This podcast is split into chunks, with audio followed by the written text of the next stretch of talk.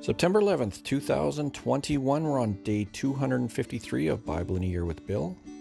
Today, we're going to be reading from Job, chapter 10 to chapter 12. Then we're going to finish off today's reading with Psalm 121. So let's get right into it.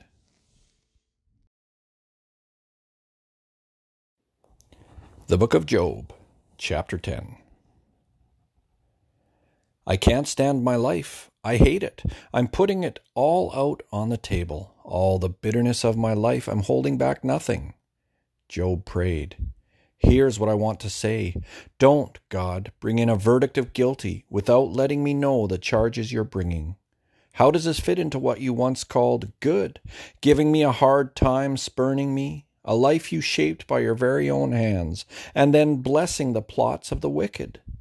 You don't look at things the way we mortals do. You're not taken in by appearances, are you?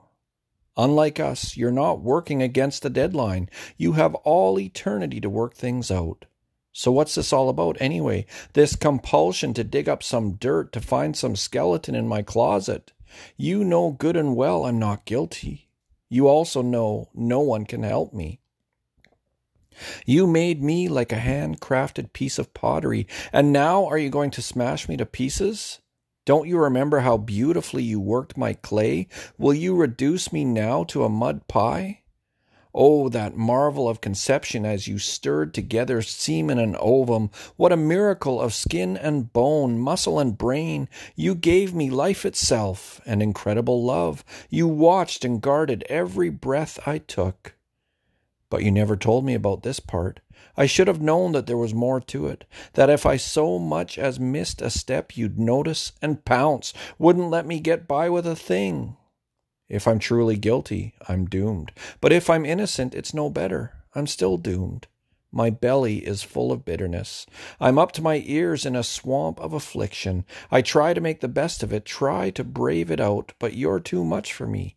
Relentless like a lion on the prowl, you line up fresh witnesses against me.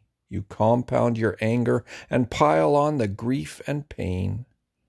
So why did you have me born? I wish no one had ever lays, laid eyes on me. I wish I'd never lived a stillborn, buried without ever having breathed. Isn't it time to call it quits on my life? Can't you let up and let me smile just once before I die and am buried? Before I'm nailed into my coffin, sealed in the ground, and banished for good to the land of the dead, blind in the final dark? Job chapter 11 Now it was the turn of Zophar from Naamath. What a flood of words! Shouldn't we put a stop to it? Should this kind of loose talk be permitted? Job, do you think you can carry on like this and we'll say nothing? That we'll let you rail and mock and not step in? You claim my doctrine is sound and my conduct impeccable. How I wish God would give you a piece of his mind, tell you what's what. I wish he'd show you how wisdom looks from the inside, for true wisdom is mostly inside. But you can be sure of this you haven't gotten half of what you deserve. Do you think you can explain the mystery of God? Do you think you can diagram God Almighty? God is far higher than you can imagine, far deeper than you can comprehend, stretching farther than earth's horizons, far wider than the endless ocean. If he happens along, throws you in jail, then hauls you into court, can you do anything about it? He sees through vain pretensions, spots evil a long way off. No one pulls the wool over his eyes. Hollow men, hollow women will wise up about the same time mules learn to talk. Still, if you set your heart on God and reach out to Him, if you scrub your hands of sin and refuse to entertain evil in your home, you'll be able to face the world unashamed and keep a firm grip on life, guiltless and fearless. You'll forget your troubles. They'll be like old faded photographs. Your world will be washed in sunshine, every shadow dispersed by dayspring. Full of hope, you'll relax, confident again. You'll look around, sit back, and take it easy. Expansive, without a care in the world, you'll be hunted out by many for your blessing. But the wicked will see none of this. They're headed down a dead end road with nothing to look forward to. Nothing. Job chapter 12.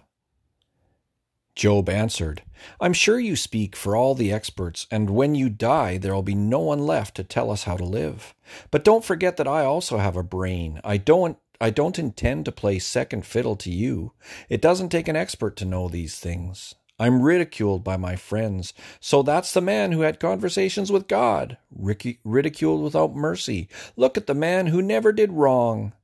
It's easy for the well to do to point their fingers in blame, for the well fixed to pour scorn on the strugglers. Crooks reside safely in high security houses. Insolent blasphemers live in luxury. They've bought and paid for a God who will protect them. But ask the animals what they think. Let them teach you. Let the birds tell you what's going on. Put your ear to the earth. Learn the basics. Listen, the fish in the ocean will tell you their stories. Isn't it clear that they all know and agree that God is sovereign, that He holds all things in His hand? Every living soul, yes, every breathing creature? Isn't this all just common sense, as common as the sense of taste? Do you think the elderly have a corner on wisdom that you have to grow old before you understand life? True wisdom and real power belong to God. From Him we learn how to live and also what to live for. If He tears something down, it's down for good. If He locks people up, they're locked up for good. If He holds back the rain, there's a drought. If he lets it loose, there's a flood. Strength and success belong to God. Both deceived and deceiver must answer to him. He strips, he strips experts of their vaunted credentials, exposes judges as witless fools. He divests kings of their royal garments, then tags a, ties a rag around their waists. He strips priests of their robes and fires high officials from their jobs. He forces trusted sages to keep silence, deprives elders of their good sense and wisdom.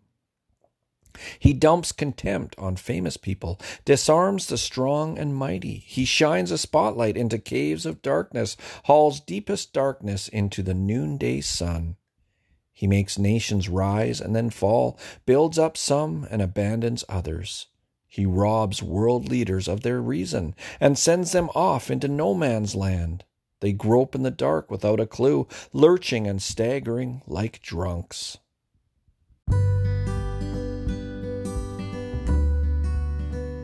And we'll finish off today's reading with Psalm 121. This is a pilgrim's song. I look up to the mountains. Does my strength come from the mountains? No, my strength comes from God, who made heaven and earth and mountains. He won't let you stumble. Your guardian God won't fall asleep. Not on your life. Israel's guardian will never doze or sleep. God's your guardian, right at your side to protect you, shielding you from sunstroke, sheltering you from moonstroke. God guards you from every evil. He guards your very life. He guards you when you leave and when you return. He guards you now. He guards you always. And so, Lord, who guards us from every evil, who guards our very life, Lord, we pray that you would bless this reading today. Thank you, Lord, for this reading. And thank you, my friends, for joining me today on this reading. I hope to see you again tomorrow. Take care now.